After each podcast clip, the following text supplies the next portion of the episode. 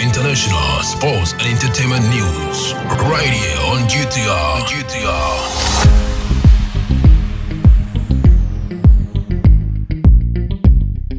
Good evening and welcome to the evening news. Coming up this evening, NPP to discuss running mate for Bawumia today. TEWUG and TUWAG merged as groups resolve to form a robust alliance. Vote buying, we are not idiots. We know the money is to influence voters, says Domelevo. Dr. Chambas calls for robust approach to deal with terrorism. This business, sports and showbiz is coming in this evening's bulletin. The news will be read by Awentemi Akansukum. Now let's settle for the details. The National Executive Committee NEC of the National Council NC of the governing New Patriotic Party will meet today to discuss potential running mates for their flag bearer, Dr. Mahmoud Bawumia. The meeting would primarily focus on individuals whom the party believe can partner effectively with Dr. Bawumia and contribute to victory in the 2024 elections. According to media sources, names such as Dr. Matthew Opoku Prempeh, Energy Minister, Dr. Yaw Osei Adutwum, Education Minister, and Osei Kyei-Mensah-Bonsu majority leader are being strongly considered. The NEC is expected to deliberate on these candidates and formally present its recommendation to the National Council for approval. This process adheres to the NPP's constitution, which requires the selection of a running mate 12 months before a major election if the president is not the candidate in the presence of President Akufo-Addo, who is currently out of the country. Vice President Dr. Mahmoud Bawumia will chair today's crucial meeting. Now, Tertiary Education Workers Union of Ghana, TEWUG, and the Technical University Workers Association of Ghana, TUWAG, have successfully merged and resolved to form a robust alliance dedicated to advocating for improved condition of their members across public and technical universities in the country. Following a meeting on November 10, the unions considered proposals and subsequently constituted a committee to determine the modalities for the measure. In a collaborative effort, TEWUG and TUWAG aim to use the measure to advance the interest of their members and actively engage the government in addressing issues related to collective bargaining. The national president Suleiman Abdul Rahman, speaking during a news conference to announce the measure in Accra, noted that the parties are expected to share some characteristics as far as the measure is concerned. Both unions say they are committed to fostering cooperation, communication, and safeguarding the interests of their members in public and technical universities. TEWUG and TUWAG have jointly directed their members to acknowledge the merged entity as a unified body and adhere to the rules and regulations governing the union. Now, a former Attorney General Daniel Domelevo has called out politicians for attempting to justify the distribution of money, mostly during internal elections, under the guise of transportation expenses. Contributing to the topic of vote buying on the media, Mr. Domelevo argued that such practices were, in reality, strategies to influence and buy votes, likening the electoral process to auctions rather than genuine democratic elections. Mr. Domelevo subsequently urged Ghanaians to reflect on the current state of electoral practices and consider measures to address it. He emphasized the need for a constitutional review to facilitate the work of the special prosecutor and any relevant agency in the fight against corruption.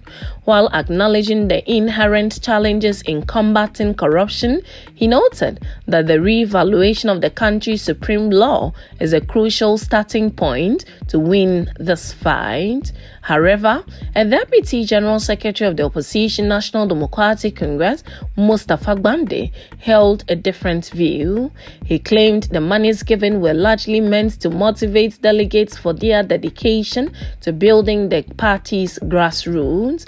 Nonetheless, he argued that political appointees who distribute money during elections ought to be queried to ascertain the source of the fund. Now, moving to some other stories, the AU High Representative of Silencing the Gun Dr. Mohammed Ibn Chambas have called for a more robust approach to effectively deal with violent extremism and terrorism in West Africa and the Sahel regions. He said it had become increasingly evident that the old model of peacekeeping was no longer fit for purpose with regard to the contemporary nature of threats facing the sub region. Dr. Chambas was addressing a two day peace building regional conference organized by the West Africa Network of Peace Building, WANEP, under a Research and Action for Peace Network project in Accra. The RECAP Network project is a consortium of WANEP and Danish Refugee Council, DRC, and the Stockholm International Peace Research Institution, SIPRI, with funding from the EU.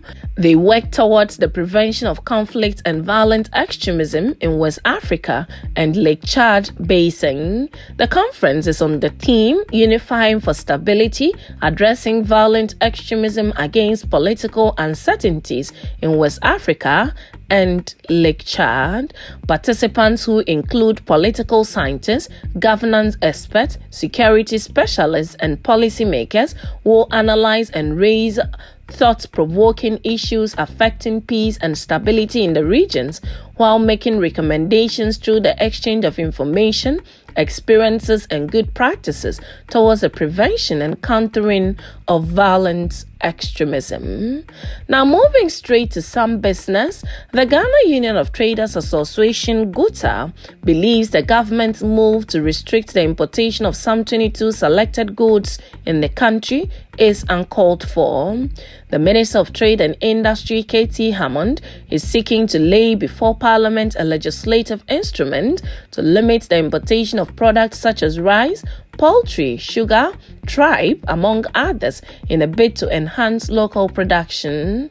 However, the regulation has faced opposition from the minority caucus in Parliament and various stakeholders in the trade industry due to the permits required for the importation of the items. Appearing before the Subsidiary Legislation Committee of Parliament Tuesday, the president of GUTA, Dr. Joseph Obeng, reiterated the need for the country to attain self sufficiency in food production before the rollout of the policy. Now, straight to some sports. Black Queens head coach Nora Häuptle has tagged her team's qualification to the 2024 Women's Africa Cup of Nations AFCON as an achievement that the Queens deserve. She said this after guiding Ghana to next year's competition in Morocco despite suffering a 1 0 loss to Namibia in South Africa. Her 3 1 win over Namibia in the first leg proved crucial in determining the Black Queen's fate as Ghana's national women's football team progressed via a 3 2 aggregate win. Speaking in a post game interview, the Swiss trainer talked about the game extensively before switching focus on the upcoming competition. Ghana has played at the WAFCON in 2018 but failed to progress from the group stages. Now, straight to some showbiz, Nathaniel Bassey is reported to have said, Can I plead with Ghanaian music ministers to write songs in English? Yes, I know you love your local dialect, but the world needs to hear your songs. This has created what I consider a needless maelstrom instead of a thinking pause a seller. I start, I don't consider myself a musician. I have coined the term music hobbyist to describe what I dabble in, but I've written and or produced a few songs that are considered hits by Ghanaian gospel music enthusiasts in the country and maybe outside Ghana, but the songs have barely moved the needle with non Ghanaians. Simple reason they don't understand the language of the song they are all in. I can. I can be content. I could be content with a flag's local champion or area boy status, but I am not. One story.